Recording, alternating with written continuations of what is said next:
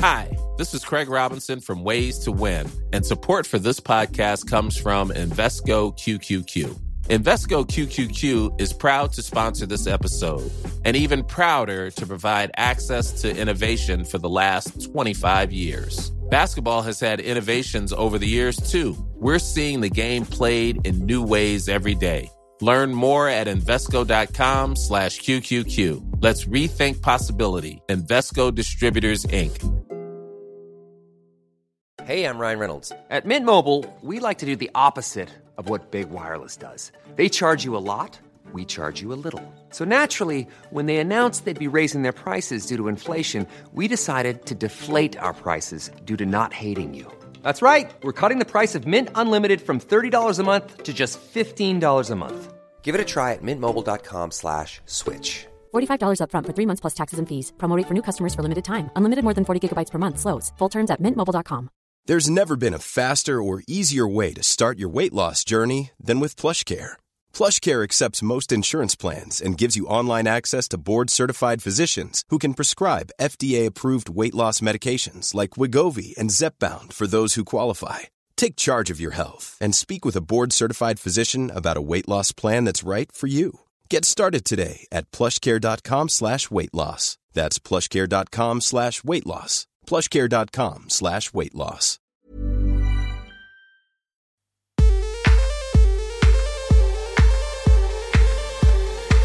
Hello, I'm Sophie Ellis Bextor, and welcome to Spinning Plates, the podcast where I speak to busy working women who also happen to be mothers about how they make it work. I'm a singer, and I've released seven albums in between having my five sons, aged 16 months to 16 years, so I spin a few plates myself. Being a mother can be the most amazing thing, but can also be hard to find time for yourself and your own ambitions. I want to be a bit nosy and see how other people balance everything. Welcome to Spinning Plates.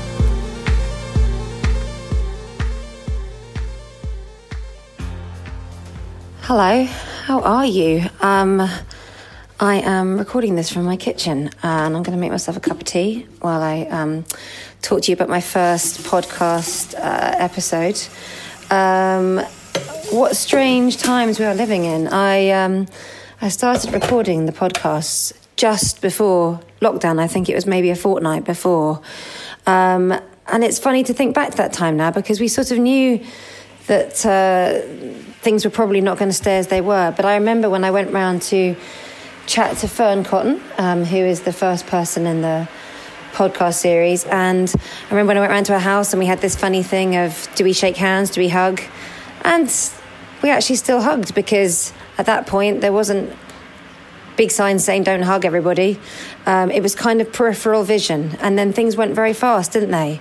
From being, you know, normal life to lockdown life. So now here I stand in my kitchen. And truth be told, as is befittingly sort of ironic for someone who's recording a podcast about how you make your work life and your home life mix. I've really struggled to get very much work done at all. I think I went into a sort of paralysis of not really finding I could be very creative um, or motivated. Um, and anyway, I wanted to get on and, and release the podcast because even though um, currently, everybody's work life, home life has gone all topsy turvy. We will get back to normal one day. Um, and anyway, it's it's still fascinating to me how people are making things work. And actually, I caught up with Fearne um, at this time just to see how she's getting on uh, and if she's managing to get work done. And of course, impressively enough, she is, which has actually motivated me to get on with what I'm doing too.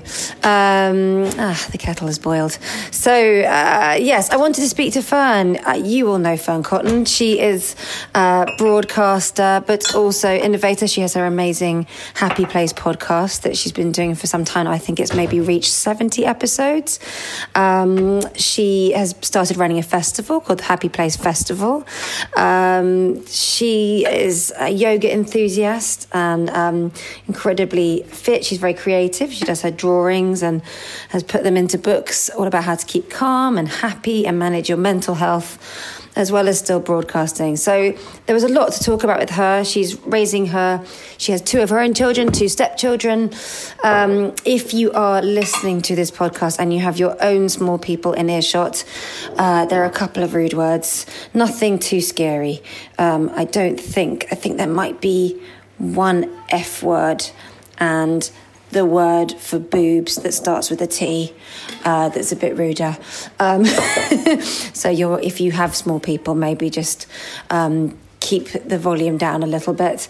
But um, I love talking to her. She's always been incredibly candid and honest about um, how she finds her sort of sleep deprivation with small people alongside all her work. Um, so that's kind of where we started. And when we have finished the podcast chat, I will show you the bit where she's talking about how she's getting on now um, and how she's finding her lockdown living. Anyway, my kettle is boiled, um, my tea is brewing. So maybe pour yourself a cup. And this is my conversation with Fearne Cotton. Thank you so much for listening.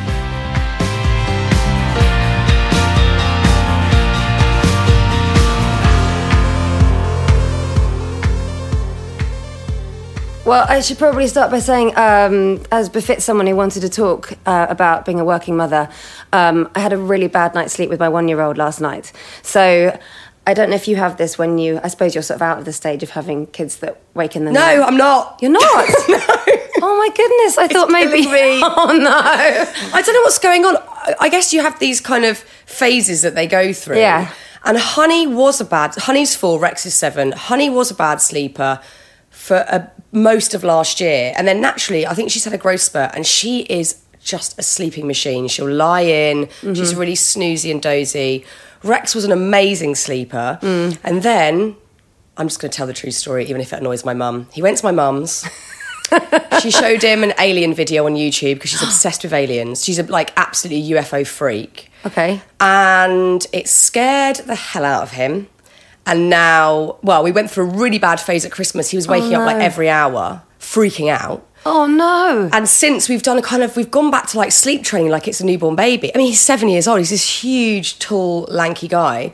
And we're doing newborn sleep training, but we've now got it down to one wake a night or no wakes a night. So we're, we're coming out of it, but we've had three months of hell. Oh god, I'm so sorry, and I It's really awful. relate. Don't be sorry to me. You've got five kids. I mean, you don't ever need to apologise to me.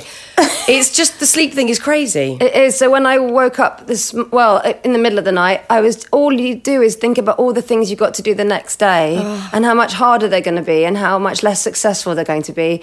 Um, and, you know, Mickey's one, so he is going to wake sometimes. And actually, he was terrible sleeper for the first year.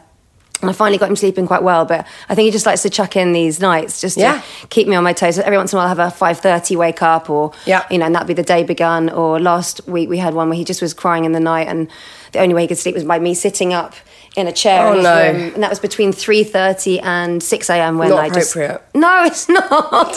And you want to wear a little placard for the rest of the day saying, "Just please be a bit gentle with me. Just I've don't come near me. Just stay away. I might cry. Yeah, it's awful. Um, well, that's really um, equally reassuring, and also I'm sorry that your seven-year-old is. Um, actually, my seven-year-old comes into my bed every night at the moment, so this is happening in our house too. Um, and so, what have you got going on in your work? What are you trying to get done with your work at the moment? Oh my god. Um, I am in the middle of writing a new book. Mm-hmm. I'm at the stage. I kind of broke through the stage last week where I hated every word that I'd written to now where I am accepting of what the book is and I'm just rejigging bits of it. So I'm like just tinkering around before I send off that first draft to then go through the like, very arduous process of editing it and Right. and just distilling it down to like what it is. But I'm I'm happy with it. It's kind of coming along. So that's the big thing for now. What is? Are we allowed to say what the book is? Um, oh, I can give you some sort of loose themes for sure. So it's all about um, integrity, honesty, um, authenticity, and living your life around those themes. Wow, so it's really nice. very to sort of- important thing. Yeah, and it's cool to riff around. It's like a really nice subject to think about and and look at my own life and when I have and massively haven't done that and Hmm. the repercussions. So it's been really lovely. So that's that's lovely. And then there's so many other little bits going on. So tomorrow I start this new 90s show for BBC Sounds. So just like playing all brilliant 90s music and talking about like 90s TV and popular culture and just like funny references from the 90s. So I'm really excited to start that. So that'll be every week on a Saturday that that goes live and you can just listen to it whenever. Um, obviously, the podcast is kind of ongoing. So I just record them whenever a person is around that is on our list. So we probably have one a week, maybe two a week sometimes, and we Okay. just bank them. Um, and we've got our festivals that we're planning for this summer, the Happy Place festivals. So that we're in the thick of that at the moment. Um, and there's just some other little sort of happy place projects, like a charity initiative we're working on called the Great Create for the Prince's Trust. It's all about getting people to be creative and arty, and then that in turn raises money for art therapy for vulnerable people. So we've got lots of really nice happy place stuff going on, and then a few bits just me doing my thing as well. That's quite a lot of stuff Yeah. at the moment. Lots It of nice is, things, it but is. it's a lot. But I'm a bit of a nerd, really. Like I, I never think, oh my god, I've got so. I mean, sometimes I feel tired and Mm. like I'm stretched with family life and work, but. Because I love what I do, I'm happy to put the kids to bed and then sit in the kitchen and research a podcast all night or read a book because a guest's coming on or look into what's going on with the festival. Like that doesn't feel laborious. I want to get stuck into it, and I would way rather do that than watch TV or definitely go out. My God, I can't stand going out. Um, so it's kind of. I can fit things in in my free time. I just don't really do some of the normal stuff like socialize as much or slob out because I'm so lucky to love what I do. Yeah, and actually, I think that really resonates with me because I think getting things done like that and being busy, like I, I adore it as well. Mm. And I think if you love all the things you're getting up to, it makes it so much easier to find the energy and find Yeah. the time because it's, as you say, it's not laborious. It's actually, I actually think work for me has helped me find a lot of ways of dealing with. I, don't- I would actually be a rubbish full time mum. I think I'd mm. be really awful at it. So, and I like having other projects. And sometimes I feel like it's a bit of a loophole because you end up getting space for yourself in amongst the work as Oh, well. absolutely. Like I know that that's happening. I always feel like, oh my god, am I? You know, I'm. I think I've got a nice balance where I'm at home quite a lot with some of the work that I do, but and also just in mum mode.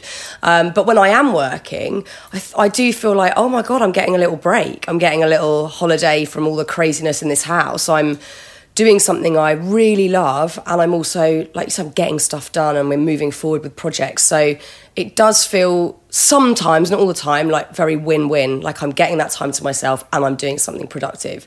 But of course, there are times where you just feel stretched and knackered, and like you're doing everything badly. Yeah, and so working from home, what is that like? How does that really play out when you've got a four year old and a seven year old? better now. I mean, now they're older. Rex is at school every day.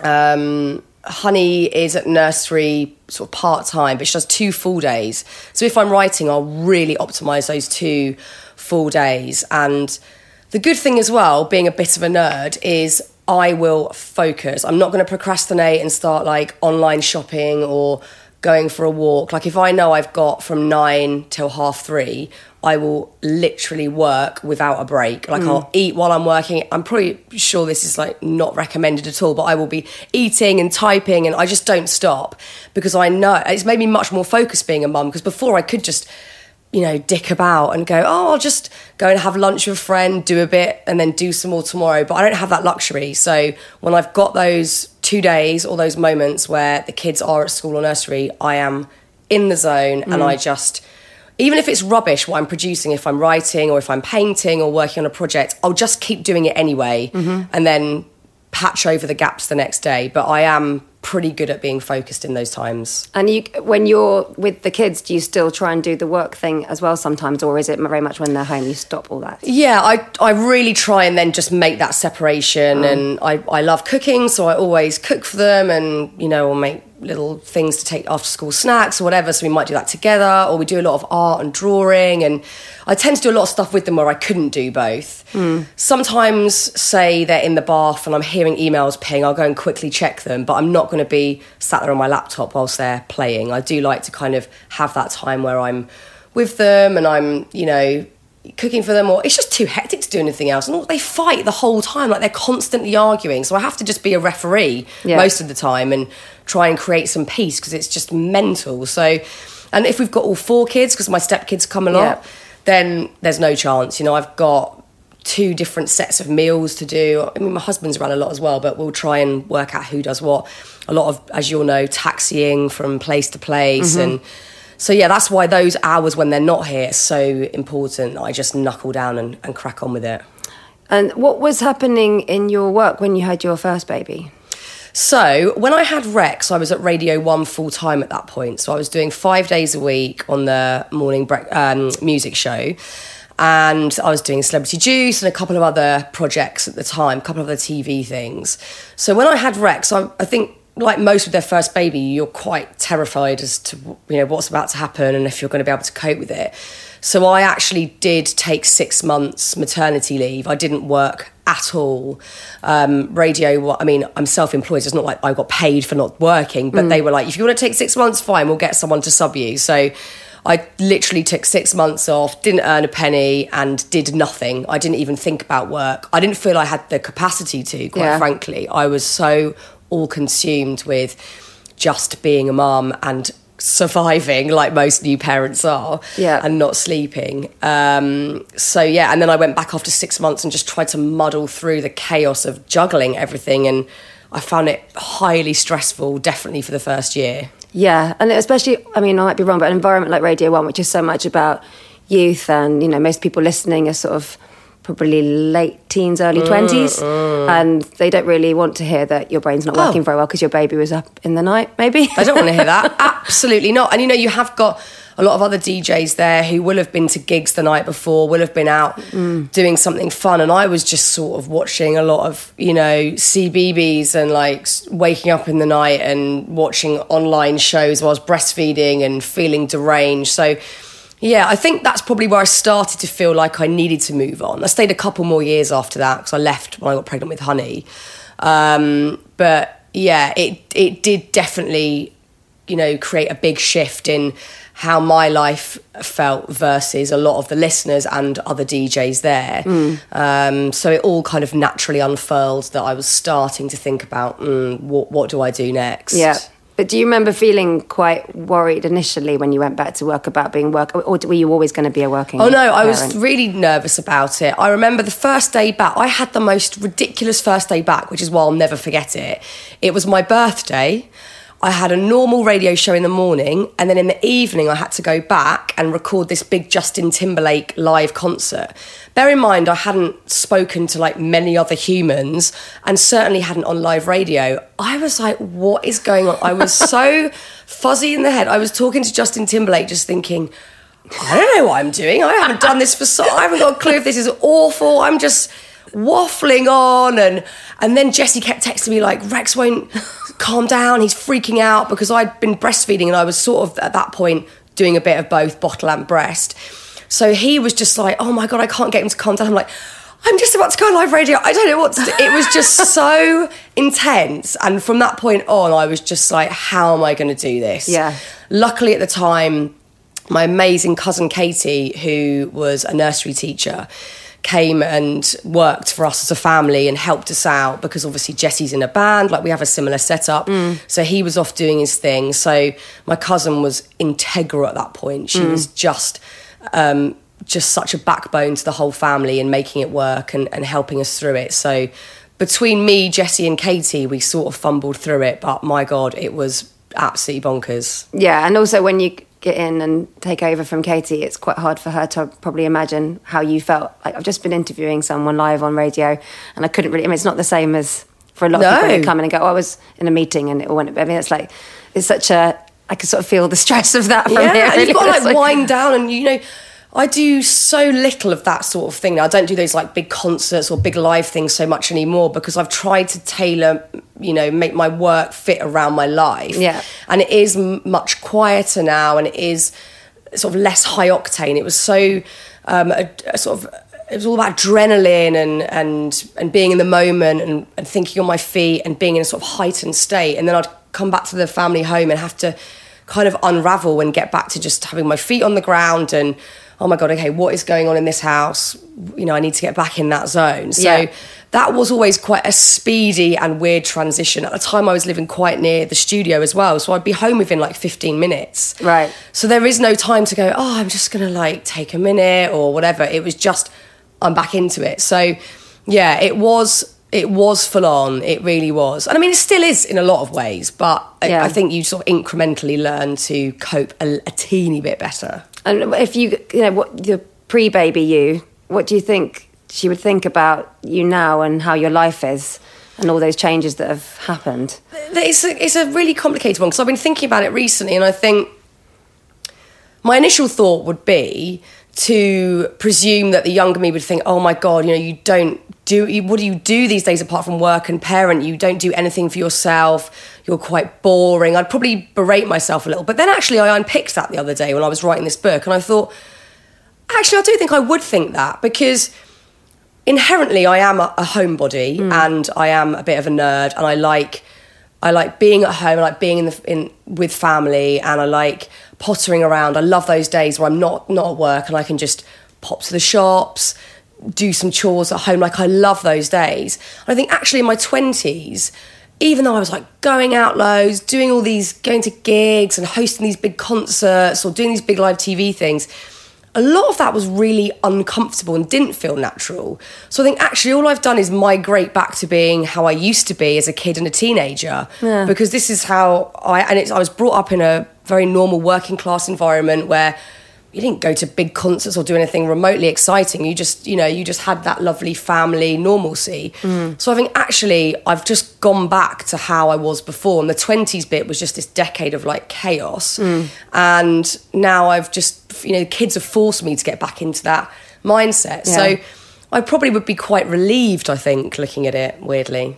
Yeah, so I was, I was going to ask you actually, were you raised in quite a traditional household? Did your mum and dad both work? Oh no, both parents worked because you know they literally had to. So my dad uh, has only just retired. Actually, he was a sign writer for years, from the age of sort of fifteen to his early sixties, and um, so he was out all day sign writing, painting, making signs, whatever. And then my mum, through necessity, was doing like three three to four jobs at any one time. She was an orthodontist nurse, she was a cleaner, she was delivering next parcels in the car. She was just trying to make it work around us going to school and after school clubs. And I mean, I think kids then had more freedom than our kids probably do today. So I would often just walk home, let myself in, make myself a snack, watch TV, and no one would be there. And that was perfectly normal back then. Mm. But she was just, I don't know how they did it. They somehow just, you know, there's me and my brother, there's two of us, but somehow they made it all work. And I got to go to my dance club after school and drama and all the things I wanted to do. And they facilitated that by working really bloody hard. So I do often look back and think, actually, I've got it really easy, to be honest. Compared to what they had to put up with, it's, you know, it's, it's just a lot simpler for me. Yeah, and it sounds like they instilled a really good work ethic because I do think that's Hugely. a nice thing about seeing your parents do those things is it becomes familiar to you that it's okay to give yourself permission to wear those different hats and do those different things. Hugely. I think, you know, there's pros and cons, like we all know, to being a working mum or not. You know, there's no right or wrong. There never is. It's just Mm. Yeah, what feels right to you. But certainly, I think by osmosis, how your parents are, Mm. you know, massively sort of leaks into you and your thinking and the way that you want to run your life. And, Yeah. m- you know, my parents have both been incredibly hardworking. So it would feel very unnatural for me to not. And actually, now, Jesse's really good at saying to me, look, just slow down, just like give yourself an hour or a break. And he has to almost tell me because I'm so used to that model of Yeah. family life and seeing that and knowing that I can, so why not, that I have to be told to just put the brakes on a bit. I'm exactly the same because Mm. I've always got this voice in my head of someone going, "There's someone out there with more children, more Yes. to do, and they're getting it all done." So I, I find In your it- case, there's not many with more children, but yeah, there's not that many. but it's funny because I've sort of got equal parts sort of um, modern woman, and again, I have a you know brilliant role model in my mum of having a good work ethic and Mm. and raising us, but I've also got a sort of Mumsnet forum in there as well, where it's kind of going, well, that's lovely if you want to work. I mean, I personally, I couldn't leave my kids with someone else. But it's really wonderful that you do. It's sort of like this sort of. Um, insecurity about it i suppose sometimes I have that for sure. Definitely. I think Yeah. I think all working mums do. I think if you're Yes. a stay at home mum, you feel guilty that you're not working, and if you're a working mum, you feel guilty that you're, you know, sacrificing moments with your kids. Yeah. It's, it's, it's, you, it's, you just can't win. And I talked to Jesse about it a lot because he doesn't feel like that. He really doesn't. And he goes to work and he does just sort of switch off. I'm not saying that in a judgmental way. He just has the ability to go, no, I want, I'm, I want to go to work and I'm going to do it. Yeah. And I do think there is still that sort of archaic notion that the woman's place is still in the house. Definitely. That is still there. You know, it does still sort of resonate. And so we're this generation, our generation, and possibly our mums too, but our generation certainly having to navigate parenting, females navigating parenting, looking at how, we've got a lot more options. So what what do we choose to do? And Exactly. how do we do it? And it's really confusing. Yeah, and quite overwhelming, I think. Massively. And I totally agree. I mean, Richard as well. He, I mean, he's a brilliant dad and he's, you know, very involved in everything. However, he, he seems to find it a lot easier to compartmentalize. Yeah. And wherever I am in the world and whatever I'm doing, I've always sort of got streams in my head of what's happening with all the kids and looking at, okay, that, that one will be there by now. And it's, you know, Jesse who's for it, like he'll be having lunch at nursery now. And, oh, I hope Sonny gets home all right after school and all this. But Richard will ask me like four or five times about something that's happening, and I'll be like, "I've told, I've told you where that, that's happening today." And mm. I just sometimes think, but I think I've almost created the beast a little Oh, bit too. oh, I have. I have. Yeah. I'm. We had this chat last night. We were talking about some logistical bollocks that we spend our whole life sort of doing these who's doing what, where, and when. Yeah. And I was moaning about Jesse, who again, like Richard, is the most brilliant dad, massively hands on, will go take honey to ballet, do it. Like he just will get stuck in with whatever's there. Hmm.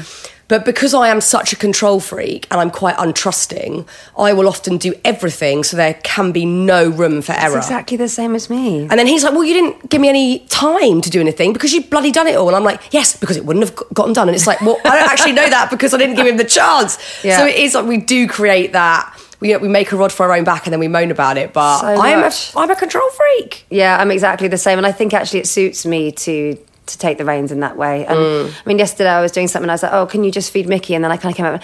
I literally said to it, "Do you want me to open the packets for you?" Because we we're doing the puree thing. Then I, and I was like, "What am I doing?" You know, like he doesn't probably need that. But then I did it anyway. I know. And he was like, "Do you want to just feed him?" And I'm like, "No, no, I I do have to go and do this other thing." It's Like, what ridiculous. doing? What are we doing? it's so funny because Jesse and I talk about you two all the time. We constantly go, how the fuck are they doing this? Like, how are they doing this? Because we have really similar Yes. jobs. You know, you and I have, there's similarities, and certainly with Jesse and Rich, that we've got a similar setup of there is no structure, hmm. there's no schedule. Yeah. We've got two slash four kids at any one time. You've got five kids all the time. And we're just like in awe of you guys. Like, Oh. how are they doing this? Like, we just, honestly, we talk about you guys all the time. Well, that's funny because I think I have. Um, I think there's a reverse thing happening in our house because I know you've always been very uh, sweet about how much I get done, but in my head I'm always a bit like. I bet Fearne, you know, she, you just seem to have so many things you're doing. No, but really, and it's wonderful because it's all uh, going back to what you're talking about with your book. It all comes from you. You can tell it's all authentic. It's all done with passion, um, and I just think there's. I, but sometimes it's actually, uh, in the nicest way, quite hard to avoid you. I've got a sweaty Betty very near me, so I see you pretty much daily. Um, as I opened my door home on Friday, there was a sweaty Betty catalogue on the floor, and there you are doing some amazing yoga pose. So we're not just about the work thing; you're also very bendy. Uh, you can draw. like, if I could draw, I would be telling everybody. My drawing sort of stopped at about twelve. I think. Oh, I was love a- it. I Everybody love it. straight on. But you know what? It's only, that's only been a part of my life that I'm allowing back in now. Like I used to draw and paint before I had kids all the time. I'd always have an easel up and be doing a painting at night or Because you like, did, being did you do. A level or Yeah, I did an A level, and then I I kind of left towards the end of that because I was already working, so I was trying to juggle a lot then. But because of the kids, I just felt I can't justify sitting here doing a lovely painting if they're with my cousin or Mm. whatever. So I just let it go for years, and only a month ago I did my first portrait in about I don't know it must be six or seven years Mm. because Honey's doing more nursery hours and Rex is at school. So I just painted all day and I was like, oh my God, I love this. I'd forgotten how much I love it. And again, it's that loophole thing of I'm creating something wonderful and I feel productive, but I'm just getting so much from it. Yeah. But I'm only really like giving myself permission to do that now, which seems ludicrous because, again, like Jesse will go off and watch Chelsea for four or five hours Yeah, yeah. on a Saturday or whatever. Yeah. And he loves it and it's absolutely fine. And again, I'm not saying that in a judgmental way, but I do think women give themselves much more of a hard time about giving themselves pleasure without any caveats. Just I'm so in agreement. Yeah, I'm nodding a lot over here because I think, funny if I think it's, I don't know, maybe this is just for, for you and I, but I feel like I'm, I'm now 40 and I feel like I'm still teaching myself that about the permission to do something just for its own sake. Yeah. Um, and it's it's really hard to do that. And actually, when I do present things to the the family in the way that says I'm, I'm no I'm, I'm doing that. Like I just went away for half term with my mum and my teenage son. And ordinarily I'd be tying myself in knots being away from the younger ones. And this I was just like this it needs to happen actually. Yeah. it's really important. Yeah. and when you present something like that then nobody flaps anyway. The kids No. are fine because I'm saying to them this is just happening. Whereas I think I've fallen foul so many times of because I love what I do and because I'm my own boss with it and I can decide when I work, I've sort of let them think that actually I can also choose to completely clear the decks and that I, I think I should have set it out a lot more sort of as a professional thing from the get go because instead they just think, well, what- just tell them you can't sing or we don't need, don't go and write a song today. Yeah, yeah, I've I sort of know. let them that think that's a funny? thing. I know. It's um, it's just so complex for us to work out what we are deserving of. Mm. You know, not only probably due to where we grew up, how we grew up, how we were parented, but also just historically how women have been presented and how women have lived. Yeah. And also, you know, we think back to all the sacrifices our grandmothers, great grandmothers would have Yeah. made. And there is a bit of that that still sort of stings, like, oh my god, you know, I do have so many more options and choices, and I think we're still letting shedding a few of those layers. Like, you know, my neither of my nans worked; they were they had no choice. They were at Yeah. home, and that was they brought up my uh, parents and my aunties and uncles, and that that was how it, it was. So it's I think there's so there's so much sort of historic baggage that we're carrying, as well as our own personal stuff and and stuff from our parents that. It's never just as simple as I think I deserve this. I'm going to do it. Yeah, I agree. I agree. It's always got these caveats. No, Yeah. you're completely right. Because initially, when I thought, oh, I'd love to, you know, to do this podcast and talk to working mothers, I was like, well, is it a thing? Maybe it's just a thing because I think it's. And then I, I see so much everywhere. I'm like, no, no, it's it's very much still an, an Oh, issue. I think many people just pretend everything's easy and fine. Like Yeah. I've certainly in the last sort of five years, I'm just honest now. Mm. I'm just me. Before that, I didn't feel I could be. I was kind of just this person on TV, and no one wanted to know what was going on in my life. No, you know, I was in that again that Radio One world predominantly where it was about fun and you know just the music and the excitement, and you don't sit there and talk about how you're really feeling or what's going on. But I've seen such worth in it that now in any area of my life, but especially parenting, you know, I will post on Instagram that I haven't slept or that, you know, there's Yeah. the cat's done a shit on the floor and I'm having to do sort that out. And then I've, I'm late for the school run and I've Last week, I sent Honey to school in her World Book Day costume a day early. That was a good one. what, what was it? It wasn't well, luckily she hates dressing up, so it was literally a cat onesie with cat ears. So she got away with it. It Oh. could have been a lot worse if I'd sent her in like some handmade outfit. Um, but I, you know, I, I don't want to present it as just like, oh yeah, I'm a working mum and it's all so easy. No, Yeah. I find it bloody hard all the time. Yeah. and I'm luckier than most that I really love my job. Yeah, I'm exactly the same. And it's still tri- it's still tricky. So Yeah. you know, for single parents out there, for parents that hate their jobs, whatever, it's just a minefield. It's a big, big topic for so many It is. people. Ryan Reynolds here from Mint Mobile. With the price of just about everything going up during inflation, we thought we'd bring our prices down. So to help us, we brought in a reverse auctioneer, which is apparently a thing. Mint Mobile unlimited premium wireless. Ready to get 30, 30, bit to get 30, bit to get 20, 20, 20, bit to get 20, 20, bit to get 15, 15, 15, 15 just 15 bucks a month. So, Give it a try at mintmobile.com slash switch. $45 upfront for three months plus taxes and fees. Promo for new customers for limited time. Unlimited more than 40 gigabytes per month. Slows. Full terms at mintmobile.com. Many of us have those stubborn pounds that seem impossible to lose, no matter how good we eat or how hard we work out. My solution is PlushCare. PlushCare is a leading telehealth provider with doctors who are there for you day and night to partner with you in your weight loss journey. They can prescribe FDA-approved weight loss medications like Wegovy and Zepbound for those who qualify. Plus, they accept most insurance plans. To get started, visit plushcare.com slash weight loss. That's plushcare.com slash weight loss. Many of us have those stubborn pounds that seem impossible to lose, no matter how good we eat or how hard we work out. My solution is PlushCare. PlushCare is a leading telehealth provider with doctors who are there for you day and night to partner with you in your weight loss journey. They can prescribe FDA-approved weight loss medications like Wegovy and Zepbound for those who qualify. Plus, they accept most insurance plans. To get started, visit plushcare.com slash weight loss. That's plushcare.com slash weight loss. But in, in a in a nicer way, how do you think being a mum has influenced your, your creativity? Because obviously it's a massive part of your world. Hugely. I mean, especially with the writing, hmm. Massively. Because before I was very tunnel visioned with how I saw life, and I had had this very weird life that became very normal to me. Mm. So from sort of 15 to 29, I was just hugely selfish in how I ran my life, and I would be traveling all over the place and doing all these exciting things here or in America or whatever I was doing. And it just was about supposedly in my head at the time scaling this like ascent to success utopia whatever that means or was. Yeah, but i thought that was a thing and it was going to make me feel more complete and better or whatever. Yeah. and i don't know if it was uh, through getting older or through having kids or a bit of everything going on and how my life changed but um, I mean, I just see life in just a completely different way. Yeah. And success has been completely redefined. It's not an ascent to anywhere, it's just a daily experience of what's going on. Yeah. And learning to go with the ups and downs rather than it being this sort of end goal. And it's allowed me to write in a much more, uh, well, it's allowed me to write full stop, but in a much more thoughtful and open minded way.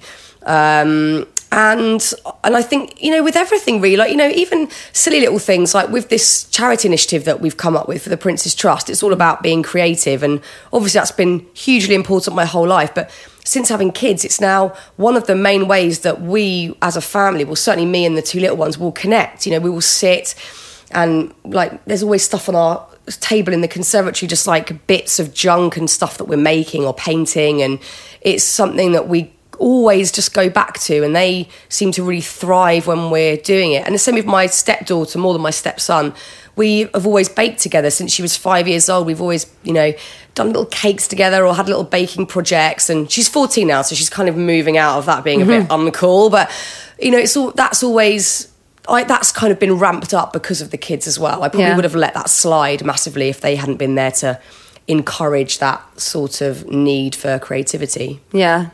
No, I think it's a, it's a, such an intrinsic part of it's back, back again to authenticity, but also it's being creative is so good for small people because of their morale. It doesn't. It's not really about what you're producing, but just kind of keeping your brain like firing off in all those Yeah. different directions And getting Um, them off screens, or anything to get them away from a screen is good. And it's hard. That's quite a big issue in our house, I think, because Richard and I are quite geeky, but also a lot of our work is on the computer or on the phones. And so, you know, they've all become aware of these gadgets from when they're Yeah, little. And I, it's hard. uh, especially the older two, the 11 year old and the 15 year old, are really into computing and gaming, but also creating stuff on there sometimes. But it's quite hard to sort of navigate that. It is, but I I just think we, you know, we we have to sort of look at it and see that their world is so different to how So ours was when we were growing I up, agree, and we've got to integrate, you know, how we grew up with the modern world and Mm. find some kind of middle ground. And um, like, I saw, didn't Sonny build his own computer? He did, yeah, when Like, he that's was- insane. And what a skill! Well, it is a skill. Uh, Yeah, that was when he's 12, and it's yeah, it's brilliant. But now it means he's got a computer in his bedroom, so he's had that for a little while. And sometimes I think it's been good for him because he does some really positive stuff on there. And sometimes I think, is that a really daft Mm. thing? But I suppose I'll slightly have to have to wait and see it a little bit. Really, Yeah, It seems we all okay are. from- With the yeah. generation like discovering what the repercussions of these screens, you know, what that manifests as. None of us know right now. It's terrifying. And uh, one thing I've always thought was really strange for for our kids is the fact that they know so much what they look like. Because when I was know. little, I didn't really know what I looked like half the time. No. And if I was dressed up somehow, you know, I'd see the picture maybe like two weeks later when it had been developed. The idea that you literally you take the picture or show them the screen and they know how weird is that? That's the bit that terrifies me uh, most definitely, especially having daughters. Mm. Oh my god, I find that like Lola's 14, so she's in the Mm. thick of this kind of Snapchat Instagram, which is not as big on Instagram, but like definitely the Snapchat vortex where it's just Yeah. every four seconds they take a picture of themselves. And it's not necessarily pose, it's just like because they're messaging their friends and that's how they communicate with each other. But like you say, it's a sort of subconscious um, undercurrent of um, a mirror constantly Yeah. back at you. And I, I don't know, that it freaks me out a lot, a Yeah. lot. But we can't change it's there it's in our everyday society you know we can't know. combat it single-handedly it's such a tricky one No, I think, and I think one of the best things you can do, not just with um, screens, but with sort of everything that goes on as they grow up, is just try and sort of walk alongside them with things. Yeah. I think as long as they're communicating and talking to you about, you know, things they're excited about, things they're scared of, or, you know, what worries them, that actually that's that's the best you can do with all of it, really. Because I think as soon as you say you're not allowed or you can't do this, then all of a sudden it becomes this like tempting. Definitely. What is it? Oh my god! You know, I really need that now because I'm really not allowed it. So it, Yeah. I don't know. It's a tricky one. Yeah, I know. But in, in, a, a nicer way, if I asked your kids what you do for a living, do you think they'd be able to answer me? Rex would probably just say, he'd probably just say, you, I I'm on the telly and radio because he that's the only bits that he can kind of grasp. Like a That's podcast, he's got no idea. I don't think Honey, I don't know, I've never asked her. I don't think she would really know. Rex is weirdly just understanding the concept of fame at the moment. Honey yeah. has no clue. No, but Rex is starting to get it because, like, say we're out and about and someone asks for a picture, he'll go, "Is that because you're on the TV?" And I'll sort of have to talk to him and explain about Mm. it. And also, obviously, he knows that his granddad's very famous, so he he has a concept of that. And if we're out with his granddad or he sees him on the TV, or like we watched him on the Brits just recently, and he thought that was hilarious.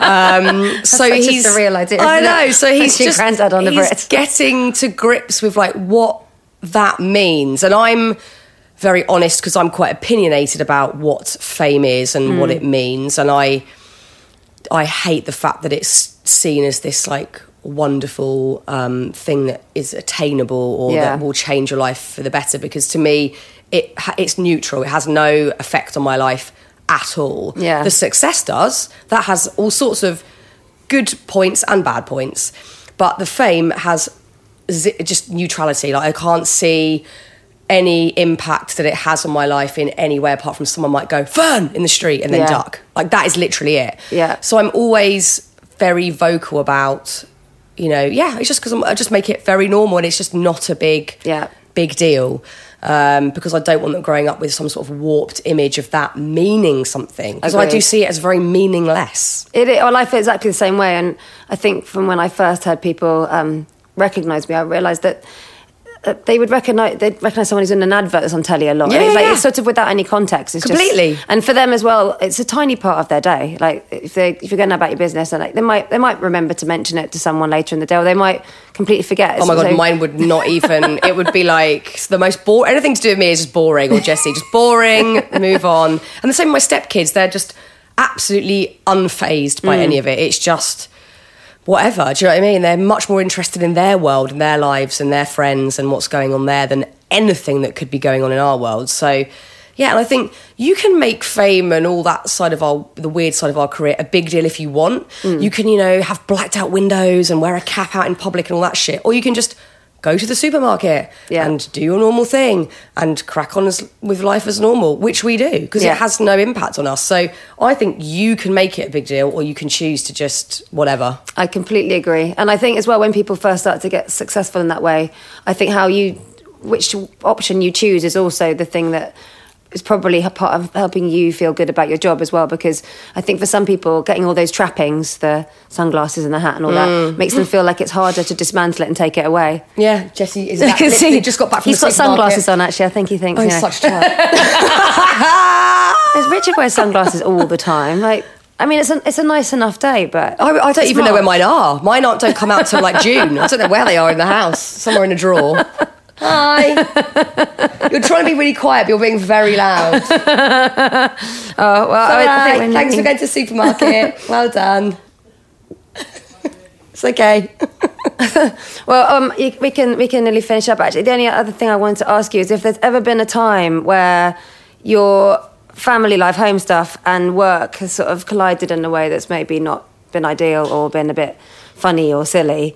Because I know I've had, I've had billions of times when that's happened for me. Like probably the most sort of excruciating was when Sonny, um, that's my eldest, when he was about two and I'd gone to do um, Richard and Judy used to have a live show they were doing in the evenings. It was after they'd done this morning, and I think. It was Oh, I remember that. Yeah, yeah, yeah. So it's maybe like I think it's when the Richard and Judy book club started. That, Yeah, maybe. yeah. Um, and uh, so it was a live show, and I had a really bad cold, and my mum um, had really bad advice. She's not a good advice. It was terrible advice. She told me to take Sudafed for my cold, so I wasn't snivelly. And I don't know if you've ever taken that stuff, No. but it was awful. My pupils went to pinpricks. My heart was racing. Oh, my god! I felt terrible. Like, I mean, I was someone that used to get quite bad anxiety on live telly anyway. I mean, this Oh, was I just, do still. Yeah, I, Yeah. I don't. Yeah, I'm the same. It's like my least favorite Yeah, medium, actually. Yeah. Um, and uh, so I was sat there on the on the sofa trying to feel relaxed and feeling really parched. And um, Oh. and, and Richard Madeley went, actually, your son's here. Um, can we can we bring him over?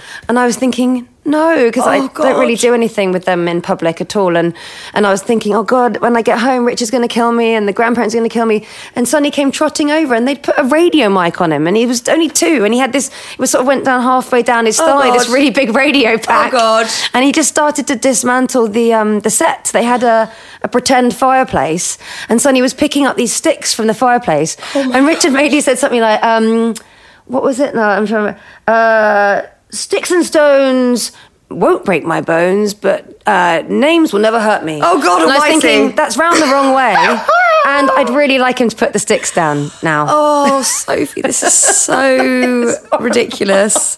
I can, I can, I can feel like the anxiety around that situation is a big, a big one. I don't know what the moral No, I- you know what? I have. There isn't one. Just, No. it's just one of those clusterfuck things. That ha- I mean, oh my god. Yeah, I mean, there definitely have been moments where I have found that the worlds don't collide well. So Hmm. when I had Honey.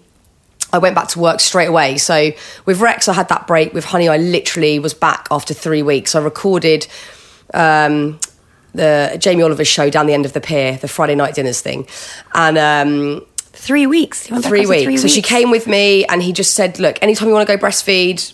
Just go and do it. It's fine. Hmm. So I was juggling it, and that one flukily. But I think because she was so tiny and she Hmm. was an exceptionally good baby, I kind of made it work. But then there were times where, like, I remember recording um, the BBC Music Awards, and I uh, it was in Birmingham. I'd taken Honey up for the night, and we were in this hotel room, and it was a brand new hotel. And I went, I was breastfeeding, and I thought, right, I'm going to set the schedule so that everything works through the night, and I'm not too tired. for This huge live show the next day, mm.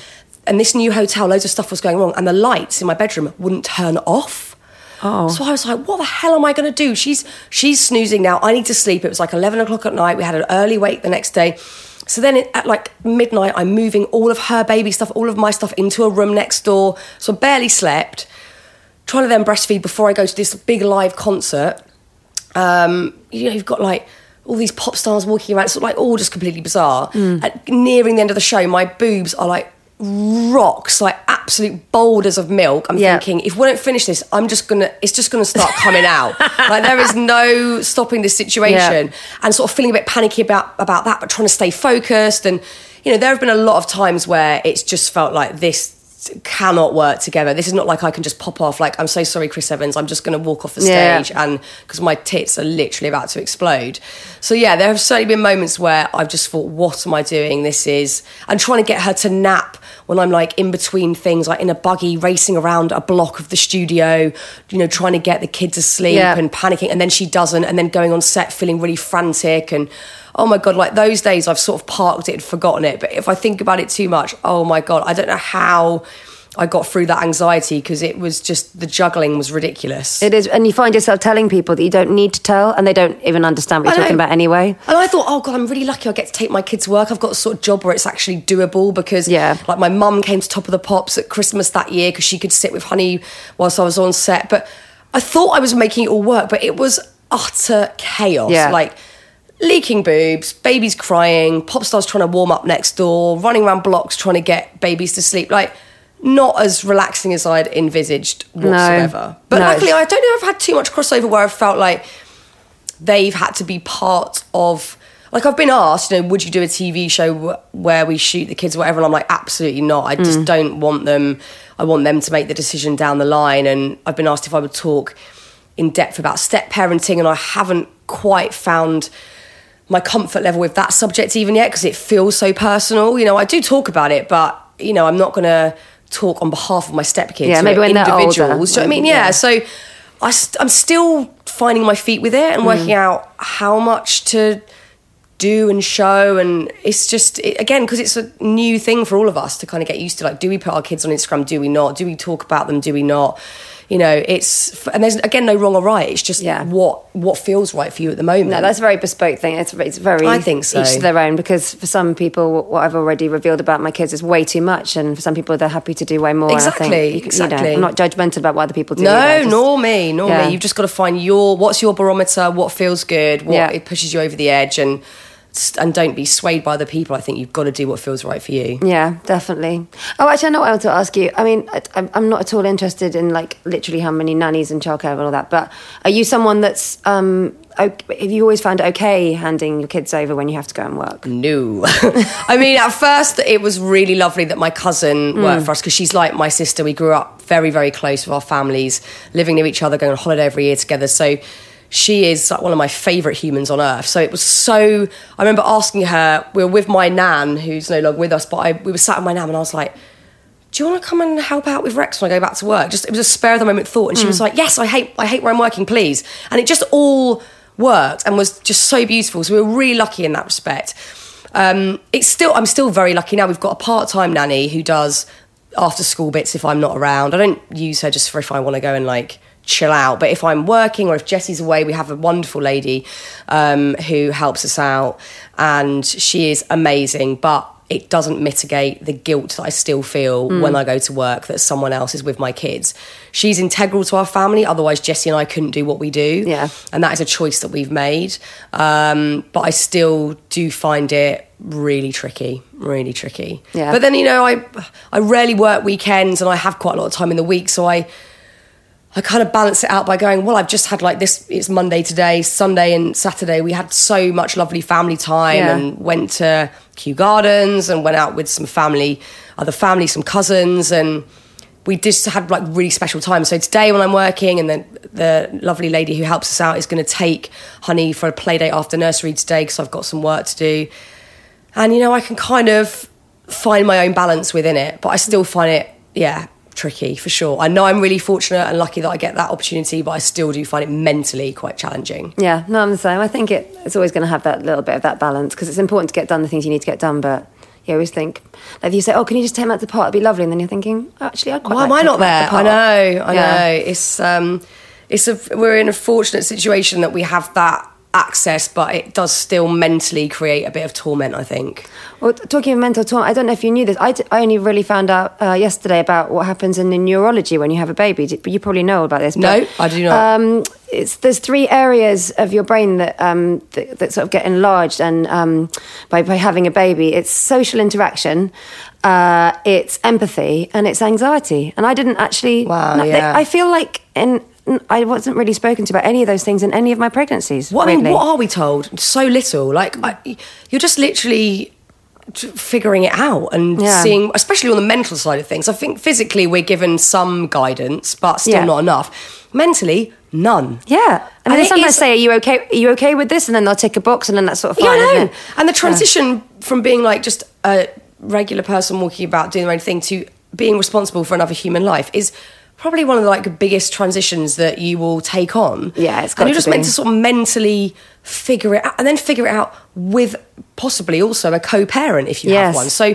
you're both with your different brains Yeah. who've had very different physical experiences trying to figure it out. Like it's just the whole thing is bonkers. Yeah, and actually, when I read that, I thought, well, that makes a lot of sense of things I was experiencing, but nobody really told me that at the No. time. And I'm apparently, you know, it's, it's the first time probably that you've spent most of your time thinking about things you can't control. Yes. Which makes so much sense, doesn't it? That's exactly what it feels like. when I you're feel a like control freak, that's impossible. Yes, exactly, exactly. No, I know, and I look back, I thought it would have been quite a useful thing if someone It's had so said useful. so. I think. like the empathy thing is actually a lovely positive because you are you put yourself right at the bottom of the pile, so you are always thinking about other people. It can Yeah. tip into dangerous territory, but it is kind of a nice thing. But I think the anxiety. I think again because of social media and how mm. parenting is often presented, that it can be this kind of beautiful scene of running across a beach with your perfectly dressed children and everything's amazing, and you don't see the fucking awful car journey on the way there Exactly. and the and the tantrums and the fighting or the lack of sleep or whatever that we do put ourselves under extra pressure Yeah. and when we do feel anxiety we think that then we're faulty or we're not coping Yeah. whereas show me a parent that's not completely anxious most of the time like i don't know any me and my friends talk constantly and everyone's always worried about something or feeling lacking in an area or are worried about something to do with their kids it's not possible to not have that anxiety No, and you need a bit of it because you're trying to Yeah. to keep someone who starts It's off with zero common sense to like get them to adulthood. Yeah, you- exactly. It needs to be there, but obviously as well that all those levels are different in each individual, which is why some people can tip into things that Yeah. can be unhealthy. But I just yeah, I just really wish I'd been told that. Actually. yeah it's really important we should pass it on to all pregnant humans Yeah, because the sort of point of, of wanting to have these chats, aside from hearing how people do it and how nice that is for me, is it, it, I do think there's so many positives to having kids in terms of how it helps you grow. And I think actually it's, for me, made me more ambitious and made me focus better. Mm. But actually, obviously, there are so many people out there to choose not to have kids or can't have children for whatever reason. And it might be dangled there as if like motherhood is this way to access this thing. Um, Someone described it as motherhood as finding a room in your head that was always there, but you'd never gone in there before, and suddenly you sort of have that extra space. And I thought, well, that's nice, but there's a lot of people that you know for whatever reason might never open that room. And actually, I think you know you can so you know. I think it's more the, the flip is that you're normally very worried that motherhood is somehow going to curtail a lot of yourself. And I know before I had Sonny, I was thinking, I, I do want to work, but what if it all goes away? What if I can't think of another mm. song again? Or it just I just feel a bit daft standing on stage, or that's part of me is just sort of somehow gone or homogenized, and I just can't get back to it again. Mm. It's Yeah, I just- s- I, think again, like you're like you're so right. Parenting can, especially sort of motherhood, can be presented as this, you know, thing that's going to equate uh, completion to you know this is now you as the completed version of your female self, and it's just it's so not that because I think with like everything in life, you gain a lot of stuff, but you also have to lose stuff because there's got to be room made to become a parent and to have these new things that are going on in your life and new thoughts. And then bits of like bits of me have closed off and maybe they'll open up in the future but there's certainly there's no room for them right now. Yeah. you know and that one of them is sort of like having a social life or having the energy to do stuff that i used to do is just not there. And i think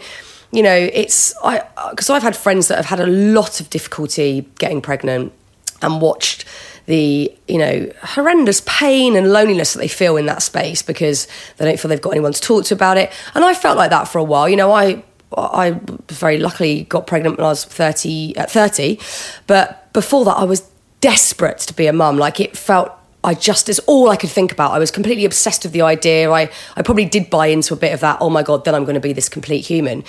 And a lot of my friends either had kids or were having them. And it took me a little while to get pregnant and I had to be a bit patient there. But there were quite a few situations where people say things they don't realize they're being presumptuous or they're or they're um, putting you in a, a box because you haven't got kids. And I was desperate to like absolutely desperate to. And um, and I did feel quite a lot of hurt during that that sort of time. So yeah I do just think how parenting is presented especially on social media is just a very you know it's this perfect ideal that apparently is going to look and feel amazing. And I definitely bought into that beforehand. And it's just that's not the reality. It's Yeah. just so much more complex and um, and impossible at times. And you know, I've spoken to some of my friends who had a lot of trouble getting pregnant, who have now got kids, and I say, you know, do you feel any different, or do you feel that completion? And they're like, well, obviously, I'm like insanely grateful to have a kid, but no, it's not Yeah. how I thought it was going to be, you know, mentally. Yeah. And I think a lot of that is because of the presentation of motherhood and the ideals around it that aren't realistic whatsoever. Yeah, I know. I totally agree with all of that, actually. It's true. And I don't, well, at this point, I can't actually really remember what I thought motherhood would be like. um, it feels like so long ago before I had kids. But um, I do know that it came with so many unexpected things, and I Mm. remember. Uh, the guilt thing was the, probably the most stark one. I just was Same. like, what? I just feel guilty like most of the time. Yeah, yeah, yeah. stupid. Um, and the second one is a, a nicer one, but being patient. Actually, I used to be quite a lot more impatient, and I Yeah, thought, same. Oh, and problem solving. I've got so much better at problem solving Mm. because, especially with five kids and all different ages, um, I've had to deal with all manner of things when we're out and about, or when we're just about to leave, or something happening. And I, I now quite enjoy that, and I can Yeah. apply that to my work a little bit. I quite like that. The problem solving. Like, There's always a way. There's something we can do. Patience is a big one. Like I Yeah. had zero patience, like none. I would just give up and go, oh, I'm not doing that because it's taking too long. I can't be bothered or whatever. Whereas, especially with Rex, I've learned I have to be patient with him. I cannot rush this kid. I cannot spring things on him and expect him to be dynamic. I've got to be patient and prepared. And there are certain things I have to do to get him to listen and to play ball so that our family can operate in a Yeah. cohesive way because he he's a very um, he's quite sort of sensitive but he's he's just a very vibrant person so everything is like very extreme and he's just very expressive and I, I have to really honor it and work with it and be patient with how he is as a human i can't control or manipulate what his personality's like i've got to work with it so patience for me has been a, a huge one huge Yeah. one still learning that one Yeah, it's funny, isn't it? How, how uh, much more responsive it is actually raising a small person because you think it's all about the sort of parent you're going to be and who they're going to be, but actually you get this person and then you just have to sort of react to that and go, okay, well, you seem to work better with this, that, and the other, and Yeah. actually my ideas for how this is going to go today is I'll park Yeah, it's that. so not about you. That's Yeah. what I thought. I thought I was going to be. How am I going to be as a parent? How am I going to raise my children and what the ethos I'm going to like set in the house? And it's like, no, I've got to work with what you guys are like. I've got to work with these two totally different personalities. Yeah. the other thing I hadn't prepared for: two kids who have entirely different outlooks on life Mm. from the get go, and make them get on. And all of us do things together. And like you, we've got kids ranging from four to eighteen. So how is that going to work? You know, Mm. it is about learning to have all these personalities um, aligning somehow Yeah. and and making it work. So yeah, you are like your opinion can do one. It's like very much about you know for the good of the kids and their upbringing. Making sure that, yeah, you know, you've got to have your say and make sure things work for you, but really you've got to be listening and like take on board all these different wants and needs and personalities and figure a way out to make it make it work. Definitely. No, I, I, I completely agree. I'm, I'm going to be learning that for the rest of my life. I know think. we are. this is not. There's no end with this one. No, just carry on. There is not. There is not. Well, um, I could actually keep talking to you all day, Mm, but me too. I'm aware that you have lots of things to be getting on with, and thank you so much. I've really enjoyed our chat, um, and um, it's been really insightful. And I'm glad to hear that um, there's a little bit of chaos going on in amongst such A prolific. Yeah, but I can't. I still can't work out if I'm more impressed with all the things you got going on or how flipping tidy your house is. Like Yeah, my home has never, ever, ever looked like this. Yeah, but this is also Can you come around and tidy my house I'm a control when you're not writing a freak book with or- this too. So this is why I have no. So people are like, you know, oh, you must just be a workaholic if you have no social life. No, I'm also spending a lot of my time arranging bookshelves and looks so making things look neat because otherwise I just am unbearable to be around. Well, it's gorgeous. Thank you so much. Come and, come and stay around at mine. Be very stressed out. Oh, I've got the same wallpaper as you. I love that Um, wallpaper. I've got it in my kitchen. Um, wallpaper. Yeah, be a bit stressed out by the by the mess, and then tidy it all for me. I would like to do that. You know, I go around certain people's houses. I actually went round to someone's house recently. It was a friend of ours was house sitting for someone else, and the people had gone on holiday. It was so so messy. I just said, "Look, guys, I know we're meant to be like we're having a barbecue, whatever, but I'm just going to clean their kitchen." And I did their whole kitchen. I like rearranged. I mean, they probably they might have not wanted me to do it at all, but I had the best afternoon. Wow. I was cleaning like dead flies off windowsills. Like it was pretty extreme cleaning surfaces that were just like unreal arranging all of their um, cleaning products like Wow. it was it was a great afternoon for me Well, I don't know what you're doing this weekend, but I'm thinking of having a barbecue.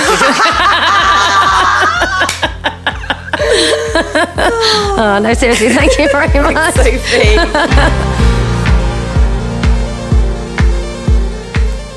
So that was my lovely chat with Fearne about how she's, well, how she's managing life, normal life, the old normal, um, working alongside raising her lo- young family.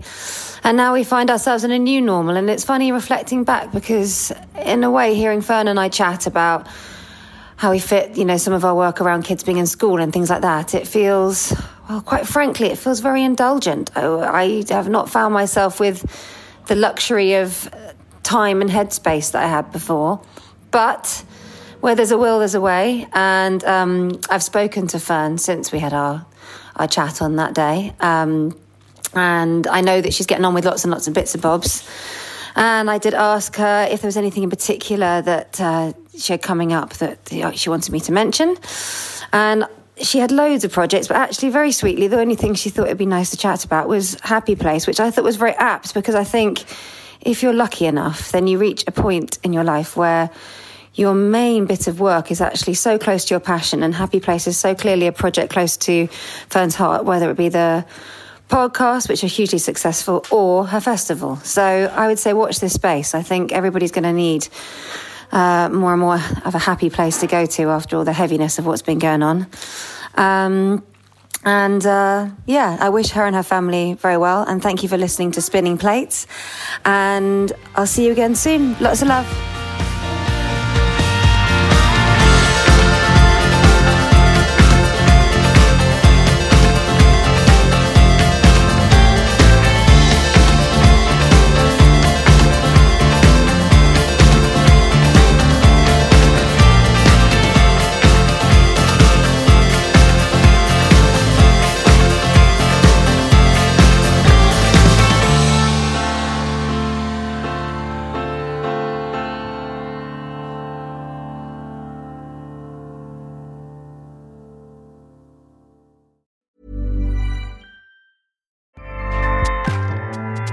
ACAST powers the world's best podcasts. Here's a show that we recommend. This is Roundabout Season 2, and we're back to share more stories from the road and the memories made along the way. We're talking rest stops, if we're stopping to get gas. You will be timed. you will be for sure. Misguided plans. I grew up in the city, so I have like you know, a healthy fear of real extreme darkness. this was like wilderness. A lot of laughs. Y'all weird, but you, yeah, you, you were different. Like you were real different, bro. I can't really put my finger on it. And so much more. Just goes to show that unexpected yeah. things sometimes are the best when it comes to a road trip. Roundabout Season 2, presented by Nissan, is live now with new episodes rolling out every Thursday. Listen and subscribe wherever you get your podcasts.